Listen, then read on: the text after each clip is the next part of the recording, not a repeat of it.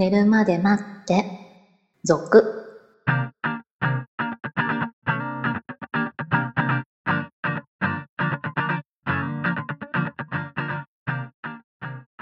25時のピロートーク、こんばんは。こんばんは。えー先週は寝るまで待ってらしい特集でしたね。る種ねそうですかね。はい。どうなんでしょうね。この申請、俗になって以降はうん結構この手のお話が出てくると思うんですはいはい。投稿、しかも両極端な投稿が2通届きました。はい。今日はこちらのお話をまたしていきたいと思います。寝るまで待って続スタートです。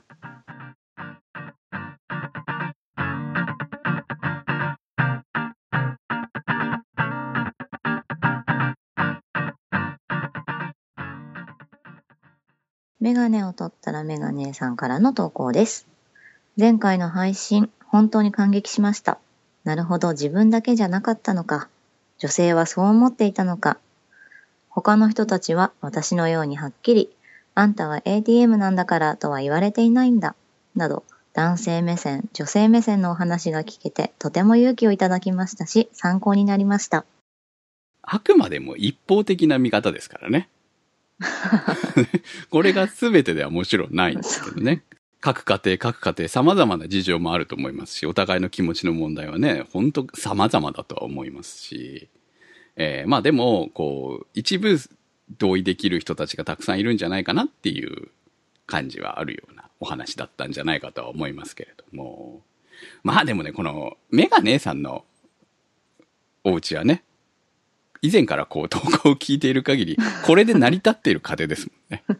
こう一方的に聞くと、いやいやなんで離婚しないのっていう話だと思うんですけど、でも、まあ、これでうまくいってるっていうことは、それが成り立っている夫婦関係なわけですよね。そうですね。うん まあいいのかなと思いますよね。そうこうお互いがねそうそう、お互いが 納得でき、いや、例えばこれ、男、男性側があんたは ATM なんだからねって言われて、ふざけんなっていう風な部分がすごくこう、もう大きくて、はいはい。無理だったら離婚するしかないわけじゃない。そうですね。耐えきれない。男としてやってらんない、こんなの。って思うんであれば。まあでもそれが愚痴を吐くぐらいでうまく回っているんであれば、それは他人がどうこう言うことじゃないですよね。うん。まあ幸せかどうか別ですけど。どうなんでしょうね。私はもうこのずっと、ここをね、寝るまで見ている限り、投稿いただいているのを見ている限り、あこのメガネさんはなんだかんだ言って幸せなんだなって思って私は見てますよ。まあ不満はね、あるでしょううん不満はあるとは思いますけど、その不満の中でも、あなんだかんだ言ってうまくいってる夫婦なんだろうなって思いながら最近は見るようになってますけどね。そうね。なかなかこう忍耐強い人なのかなと思いますけどね。はい。ドイツ猫さんからの投稿です。今年最初、質問の嫁さんとセックスができなくて泣いたの件ですが、これはちょっと違うのではと思い投稿します。結局は、この日本特有の甘えではないですか？夫婦はお互い敬意と思いやりがあり、それが毎日の生活の中にもあり、その上での体の関係も保てるのではないでしょうか？どちらが悪いとか、こんなこと言われたらどうのこうのではなく、それぞれ疲れていることもあるでしょうし、常にできるわけでもないでしょう。また、奥さんの方で旦那が知らないで外でやっててくれた方が良いとか、それも変な話で、結婚しているのか、ダラダラの生活の延長なのか、それなら時間の無駄でしょう。それは子供があるかどうかも関係してくるかもしれませんが、お互いにきちんと話をするのが一番だと思います。それで離婚ならそれでしょうがないと思います。お互いにもう少し大人になったらどうでしょうか。はい。厳しい投稿が届きました。そうですかね。結構私の中ではすごくこう怒りが伝わってくるようなメールだったと思いますよ。いや、まあ、こういうね、考え方ももちろんあるとはい。思うので、はい。あんまり怒りを私は感じてないんですけど。そうですね。で私の中では、そうですね、それはすごく正論ですねって感じなんですよ。そうできたらいいなってそう思いますよね。そうです。ね。そうできたらいいとは思うけれども、果たしてそれがいいことなのかもちょっとよくわからないなっていう感じもありますね。うん。そのまあ、あの、ドイツ猫さんは、んあの別の番組にも投稿してくださってるんで、知ってますけども、日本在住じゃないわけですよね。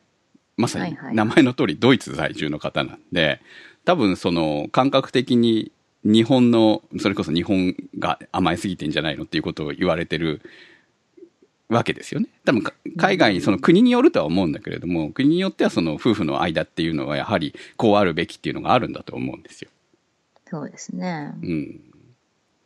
だから、夫婦がそのお互い敬意と思いやりがあって、それは理想ですよ。うん。そ、そんなそうなれね。ばね。そう、んそれはこう、新婚の頃だったら、そういう話が出ても、そうです、そうだねって言えると思うんですけれども、うん。何年もこう、言ってしまえば他人がですよ、何年も一緒に暮らしていくわけじゃない。そうですね。うん血が繋がってても問題多いんですよ。はい。ね。ね。いろいろありますね。いろいろあり、あるでしょ？血が繋がっていてもいろいろ大変なんですから。しかもそれが他人の場合、まあ確かにその思いやりの気持ちっていうことで、できれば理想ですけれども、そうはいかないからこんなに揉めるわけで、離婚したらいいじゃないっていう感覚が増えてきたからこそ離婚率が上がってるわけですよね。言ってしまえば。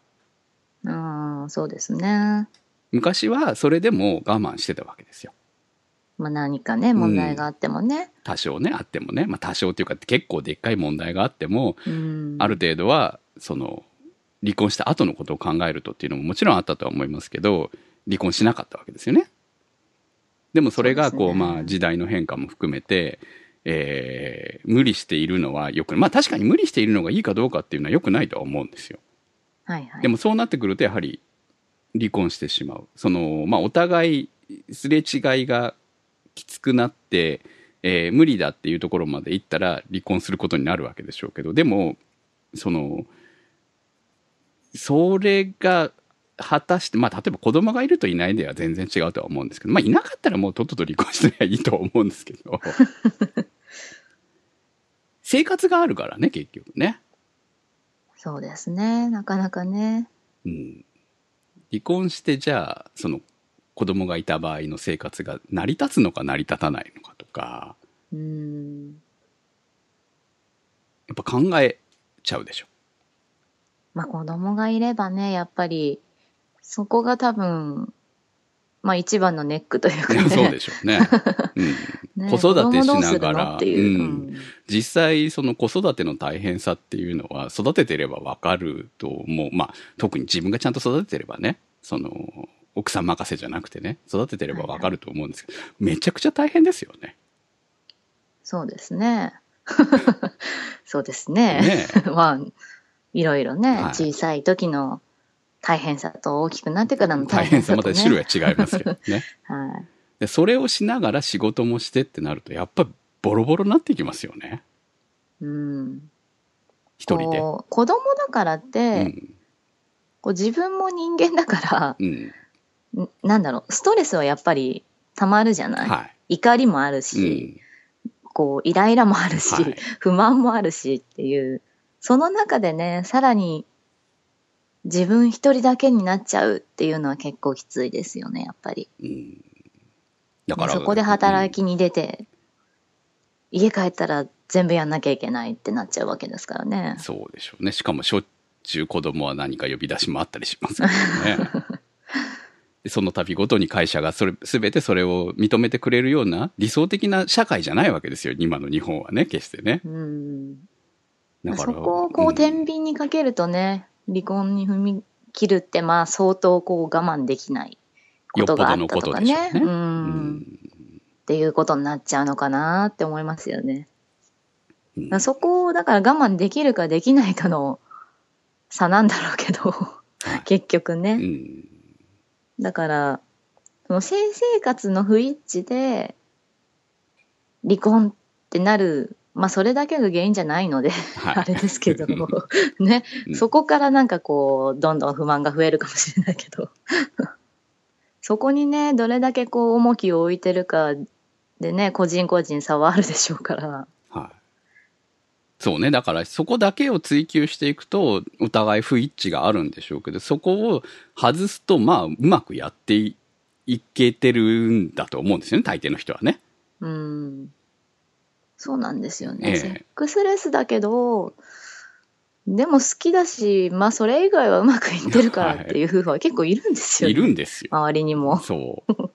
ただ、セックスするかって言ったらしないっていう、もう今更ねっていう、その時間がうん1ヶ月、半年、1年、2年としないようになった時に、今更できるか気恥ずかしいみたいなところ、それを、そのお互いの話し合いでしっかり向かい合ってって言われて、その、例えばそこで出てくる言葉が、いや、もう別にししたくないしとか言われた時に、得る苦しみのことの方が、よっぽどでかいと思いますよ。まあそれをね、じゃあもう離婚しかないって思うかどうかうん。ですけどね。うん。うん。そんな話を前回はある種してたわけですよね、言ってしまはいえばね。はいはい。その、夫婦としては、まあまあ、うまくいってても、でも、その、セックスだけはレスであると。うん。その場合に、の苦しみっていうものは、結構男としては、その、男を否定されてるような気がするから、すごく嫌だよねっていう話の流れで。でも、そうですね。でもそれでもやっぱりこうもうししたくないって思っているのに無理やりするわけにはいかないでしょっていううん。そうね。なんかまあ、こう、ね、義務感みたいなところで するとするじゃない、はいはいはい。それをね 義務感じゃなくてしないみたいなさ。愛でしろって言われてるのかもしれないですけどそれは無理ですよね、うん。だってもうそう結局ねうん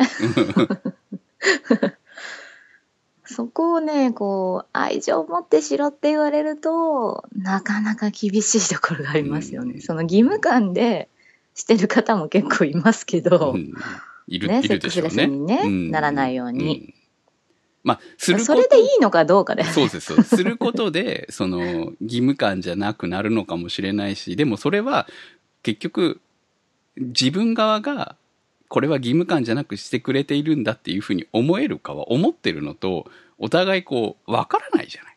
真実は。うん夫婦の間にだって、決してその、出さない気持ちはあるわけだから、そうね。何でもかんでもねう。ん、話すわけじゃないわけでし うんょ。だからこちらが、いや、喜んでくれてるに違いないと勝手に思っていても、相手が、いや、これしとかないと、かわいそうだ。まあ、かわいそうならまだマシなんだよ。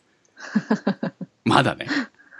義務的にこれは、その、夫婦円満のために、本当はめんどくさいけど、まあめんどくさいというか嫌だけれども、うん受け入れとくしかないよねって思われてた時の、それが真実だった時の辛さですよね。でもそれはわからないわけまあですよ。ね。うん。まあ本当は、それぐらいはね、女性側ができたら一番いいのかもしれないですけど、ね、義務感でも何でもね、うん。それは隠しつつ、うまくね、まあ、円満の秘訣ぐらいな感じでね。ううん。んぐらいはね、こう情報できればいいのかなとは思いますけど、求められた時ぐらいはね、っていうね。うん、そうね。3回に1回だっけ？あそう、先週言いましたね。3回に1回ぐらいは OK してくださいっていう話はしてました。でも3回に1回になると、2回拒否された段階で3回目行かないと思うんですよね、私の場合ね。だって3回目拒否された時の怖さですよ、もどうですかね。もう決め事にしちゃえばいいんじゃないですう。か。月に1回。あ、それはね、ありかもしれないんですよ。例えば、そうのん週末の月、最後の月の、し月の月末の週末のは必ずするとかさ。うん。でもそういう決めると、逆にその時に NG になったりした時にうん開いていくと思うんですよね。そうね。でもそれ義務的じゃん？ある種さ。まあある種義務的にした方がいいのかもしれないですけど。そう。もうね、ここまでうんこの問題があまりに広がってるから、うん。逆に義務的でもいいんじゃないのってなっちゃいますよね。夫婦によってはね。夫婦によってはね、義務的にすることで、お互い、まあ、こう、関係を維持することができる。それがもしかしたら義務的にしてた結果、まあなんかうまく、そのおかげでうまくいったかもしれないみたいなことはあるかもしれないね。うん。それが合う夫婦と合わない夫婦はあそうそうそう。もちろんね。そうそう、それは、男性側はそれで OK かもしれないし、逆に女性はダメかもしれないし、女性は OK かもしれないけど、男がダメなかっていう場合もあるからね。これほら、あの、求めるものがお互いが違えばずれていくわけですよ。うん。女性の方がしたいっていう場合もあるし、男がもう。いいやっていう場合もあるわけですよ。うん。まあ、いどちらかっていうと先週からの流れは男性的は、男性的にはしたい、女性はいいやっていう感じな話でしょ、はいはいはい。でももちろん世の中には女性はしたいけれども男性がいいっていう場合もあるわけですよ。うんそうですね。うん、特にね、年取ってくるとね、なおさらねう。んもう別にそのセックスいいんだけどっていう場合もね。うんでも、ねえその年齢的にちょっと女性の方が若かったり、まあ10歳ぐらい差なんて普通ですからね。ぐらいの差があったりとかすると、こう、まだ私はしたいんだけれども、ちょっと男性の方から、もうちょっとは俺無理だわ、みたいに言われるとかさね。まあそれは下手したら精神的な問題だけじゃなく、肉体的な問題もね、ああり得るわけですよそうねうん。っていうまあだから逆もありますからね。なんとも言えないですよね。まあ先週も話しましたけど、結局この手の話はお互い平行線になるんじゃないかっていうことだろうなと。そうですね。歩み寄れるのかな。話し合いで解決できる問題ではないと思うんですよ。で、話し合いは多分できる。で、話し合いで解決した気分は味わえると思うね。はいで、それが続く、継続できるかどうかですよね。また結局はね、先週も話しましたけどね。そうですうね。ん。意外と無理だっていうね。そう。うん。そうね。そこはね。お互いにこううん相手のさ、その思いが分かっても、じゃあ、セックスレスは解消しましょうってなるかどうかそこなんだね。よね。そう。別に嫌いなわけじゃないし、お互い思い。いやってないわけじゃない。でも思いやるからできるかっていう問題じゃないところがこの性の問題なんじゃないのっていうところだよね。